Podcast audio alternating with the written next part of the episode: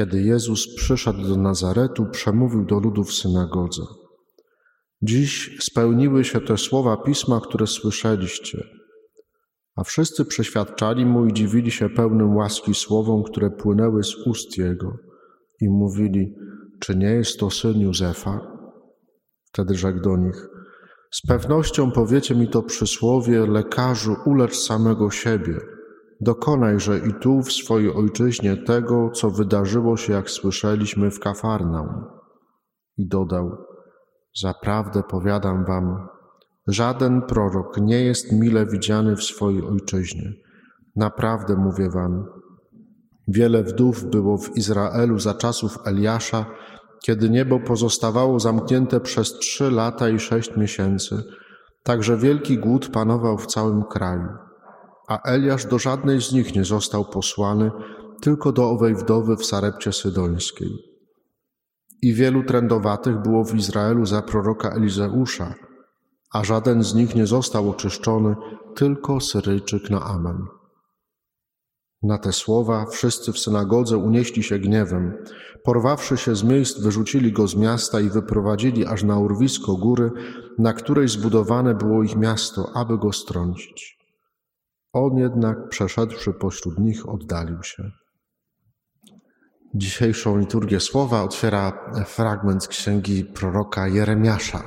Sam początek tej księgi Księga proroka Jeremiasza to jest y, najobszerniejsza księga Starego Testamentu, jeśli chodzi o ilość słów użytych w tej księdze, aż 52 rozdziały, więc rzeczywiście bardzo, bardzo e, dużo do czytania.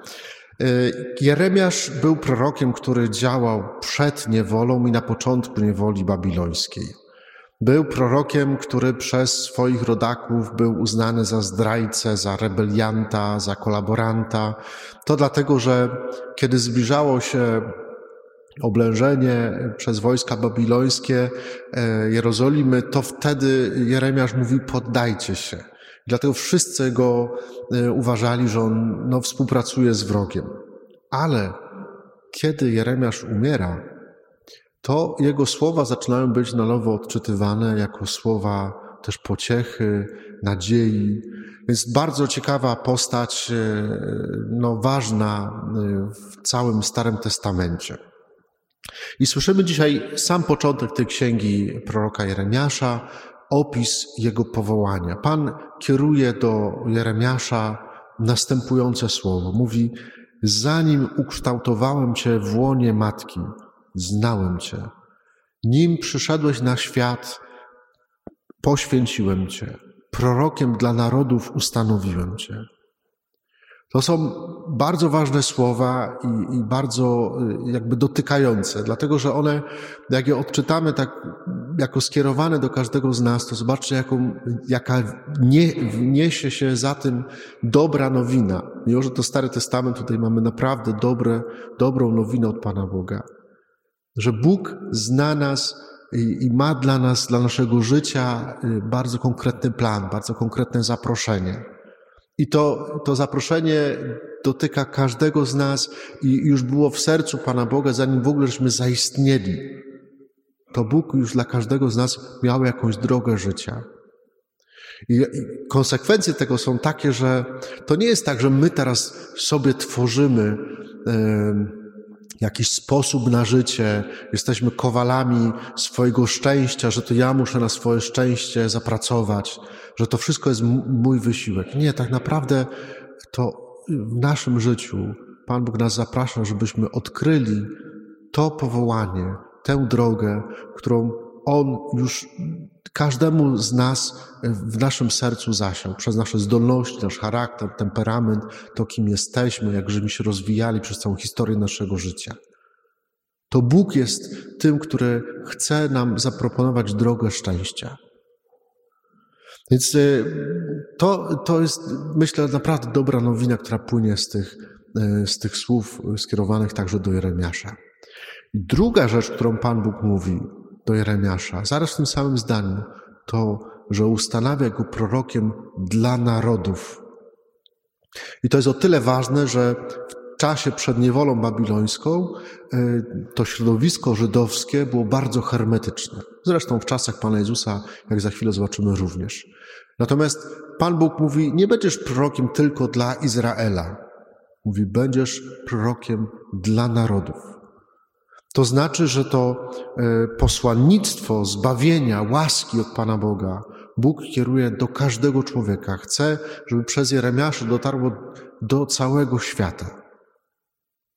Idźmy teraz do dzisiejszej e, Ewangelii. E, jesteśmy w dosyć, można powiedzieć, że to jest taka paralelna sytuacja do tej opisanej w pierwszym czytaniu. Pan Jezus jest w swoim rodzinnym Nazarecie, to jest dokończenie sceny, którą czytaliśmy w zeszłym tygodniu. Po 40 dniach bycia na pustyni, wcześniej jeszcze po chrzcie w Jordanie, Pan Jezus rozpoczyna swoją działalność, idzie do swojego rodzinnego Nazaretu.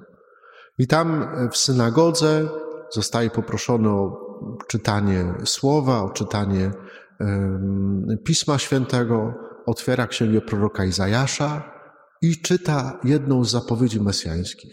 Księga Izajasza to jest taka księga, którą można powiedzieć, że tam są spisane te wszystkie marzenia, które miał Izrael, mieli Żydzi o Mesjaszu. Ona jest przepełniona, dlatego czytamy ją też między innymi tak często e, w całym Adwencie, bo ona zapowiada Mesjasza.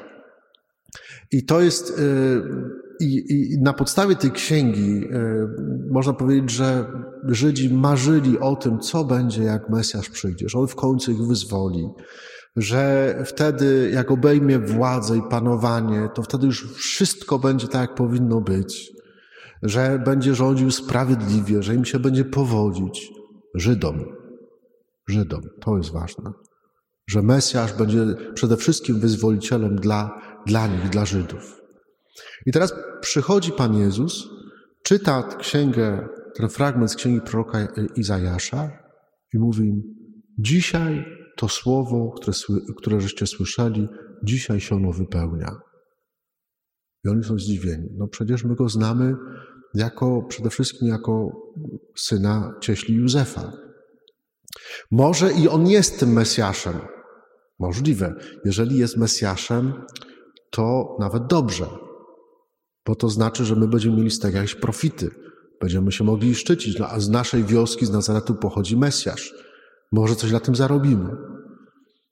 Ale potrzebowalibyśmy jakiegoś znaku, żeby to potwierdził. Jest, jest tam jakaś taka wątpliwość. No, no, znamy go jako syna cieśli, on mówi, że jest Mesjaszem, no to niech teraz to potwierdzi. I Pan Jezus jakby uprzedzając to, E, jak czytając w ich myślach, uprzedzając to, to ich, tą prośbę o potwierdzenie Jego misji, Jego zadania, e, tej, tej tożsamości mesjańskiej, mówi to, to krótkie przysłowie e, z innych Ewangelii. Wiemy, że, że nic nie zrobił w Nazarecie. Natomiast mówi to, to, to krótkie przysłowie o tym lekarzu dla samego siebie i później odnosi się do dwóch ważnych opowieści ze Starego Testamentu do historii związanych z dwoma wielkimi prorokami Starego Testamentu, Eliaszem i Elizeuszem. To, co łączy te dwie opowieści, do których nawiązuje Pan Jezus, jest to, że obaj ci e, prorocy byli w tych momentach wygnani i byli posłani do e, głównymi bohaterami tych e, opowieści są poganie, nie Żydzi. Pierwsza scena która jakby z historii Eliasza. Eliasz idzie do wdowy w Sarepcie Sydońskiej, 3,5 roku w Izraelu i w ogóle w całym tamtym rejonie jest głód. Eliasz idzie do wdowy w Sarepcie Sydońskiej i tam w cudowny sposób, dzięki jej życzliwości i otwartości na kogoś, kto przychodzi z narodu żydowskiego, kto jest generalnie no, wrogiem, ale dzięki otwartości tej kobiety ma do jedzenia przez, te, przez cały ten czas głodu ma i ona co jeść, ma jej syn co jeść, ma Eliasz co jeść. To jeszcze jakoś nie wzburzyło słuchaczy Pana Jezusa, bo to tylko wdowa, no to tam jakoś ten. Ale kiedy opowiada, nawiązuje do drugiej sytuacji ze Starego Testamentu, do uzdrowienia strądu syryjskiego generała wojska, czyli generała wojsk wrogich syryjskich, Naamana, przez proroka Elizeusza, Wtedy oni po prostu wpadają w furię. Wyprowadzają Pana Jezusa na skałę, na której jest zbudowany Nazaret i chcą go z tej skały strącić. Czemu się tak zdenerwowali? Bo Pan Jezus pokazuje, że czasami to poganie mają bardziej otwarte serce niż oni, którzy się uważali za pobożnych. Ale przede wszystkim pokazuje to, że dlaczego mówię, że to jest scena paralelna do tej z pierwszego czytania? Bo Pan Jezus rozpoczyna swoją działalność jako prorok.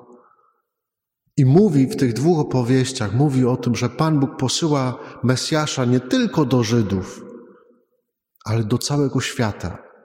Że Bóg chce okazać swoją łaskę każdemu człowiekowi.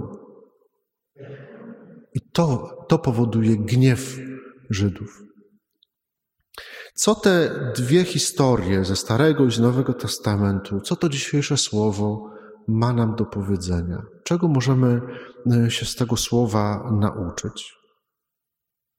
Myślę, że w jaki sposób to dzisiejsze słowo odpowiada na taką tendencję, którą naprawdę wielu z nas nosi w swoim sercu. Czasami ona jest wręcz nieuświadomiona. Mianowicie, jak mamy w coś się zaangażować, w cokolwiek, to pytamy, a co ja z tego będę miał? Co ja z tego będę miał? Co ja na tym zarobię, albo co, ile stracę? Czasami mówimy to w żartach, nie? Ktoś, ktoś dzwoni do proboszcza, mówi, przyksiędza jest to i to, a w żartach pytam, a co ja, co ja z tego, co ja z tego, ile na tym zarobię? Nie? Oczywiście w żartach tak mówię. Natomiast to jest pewna tendencja, którą mamy i ją przenosimy także na życie duchowe. I znowu to jest, może nie jest powiedziane wprost, ale wielu, szczególnie młodych ludzi, jak rodzice im mówią, idź do kościoła, idź do spowiedzi, to od razu się rodzi takie pytanie, a co mi to da? Dlaczego wielu ludzi rezygnuje e, z życia sakramentalnego, z życia duchowego w ogóle? No bo mi to nic nie daje, nic na tym nie zarabiam, tylko czas tracę. Co mi to daje? Ta dzisiejsza liturgia słowa jest, myślę, odpowiedzią właśnie na tą tendencję. Pan Jezus nam dzisiaj przypomina, Słowo Boże nam dzisiaj przypomina, że Bóg chce dać i daje każdemu z nas swoją łaskę. Kiedy modlimy się, kiedy przystępujemy do sakramentów, kiedy otwieramy Słowo Boże, kiedy jesteśmy na mszy świętej, kiedy okazujemy miłosierdzie drugiemu człowiekowi, Bóg wlewa w nasze serca swoją łaskę. Każdemu, każdemu. Ale ta łaska nie jest przeznaczona tylko dla mnie. Ja nie przystępuję do sakramentów tylko dla siebie. Ja nie przystępuję do sakramentów, nie, nie, nie modlę się tylko dla siebie, żeby siebie dowartościować, żeby Pan Bóg we mnie tylko coś zmienił. Nie. Ta dzisiejsza liturgia słowa nam przypomina to, że kiedy otrzymujemy łaskę, to po to, żeby ta łaska zaowocowała w naszym życiu, żeby zaowocowała wokół nas. Jeżeli to słowo, to, ten obraz owocowania jest o tyle piękny, że wyobraźcie sobie jabłonkę w sadzie czy w ogrodzie, tak? To ta jabłonka owocuje nie dla samej siebie, tylko po to, żebyśmy mogli podejść do niej i zerwać te owoce. I to jest obraz, który pokazuje, po co nam jest, Pan Bóg da, daje nam łaskę. Żeby inni mogli z, nasz, z drzewa naszego życia zerwać owoce tej łaski, żeby mogli się nimi cieszyć. Nie przystępuje do Komunii Świętej dla samego siebie, ale po to, żeby inni, przez to jak łaska tej Komunii Świętej będzie owocować w moim życiu, żeby mogli pięknie żyć. Żeby łaska dotarła przeze mnie do drugiego człowieka. Nie jestem księdzem dla siebie, tylko jestem księdzem dla Was, dla Kościoła. Nie jesteście małżonkami dla siebie, tylko dla siebie, jakby dla tej drugiej osoby, dla Waszych dzieci. Pan Bóg przychodzi do nas z łaską po to, żeby ta łaska owocowała i żeby inni mogli z tej łaski czerpać. I myślę, że ważne pytanie na koniec, które trzeba sobie zadać, e, trzeba sobie dzisiaj zadać. Jak ta łaska owocuje? Jakie owoce łaska wydaje w mojej codzienności? Czy ci, którzy są wokół mnie, z którymi żyję na co dzień, z chęcią zrywają owoce i cieszą się owocami tej łaski pracującej we mnie? Czy też wolą tych owoców nie dotykać, bo są albo kwaśne, albo czasami wręcz zatrute? Może być tak, że ktoś będzie pobożnym człowiekiem, będzie wykonywał mnóstwo pobożnych czynności, ale łaska zamiast przepływać przez niego do drugiego człowieka, to będzie się w nim kisić. I każdy owoc, który się zrodzi z takiej zakiszonej łaski, będzie kwaśny i nikt nie będzie chciał z tego korzystać. Bóg daje nam łaskę po to, żeby ona przez nas przepływała do drugiego człowieka, żeby inni mogli z tego skorzystać. Amen.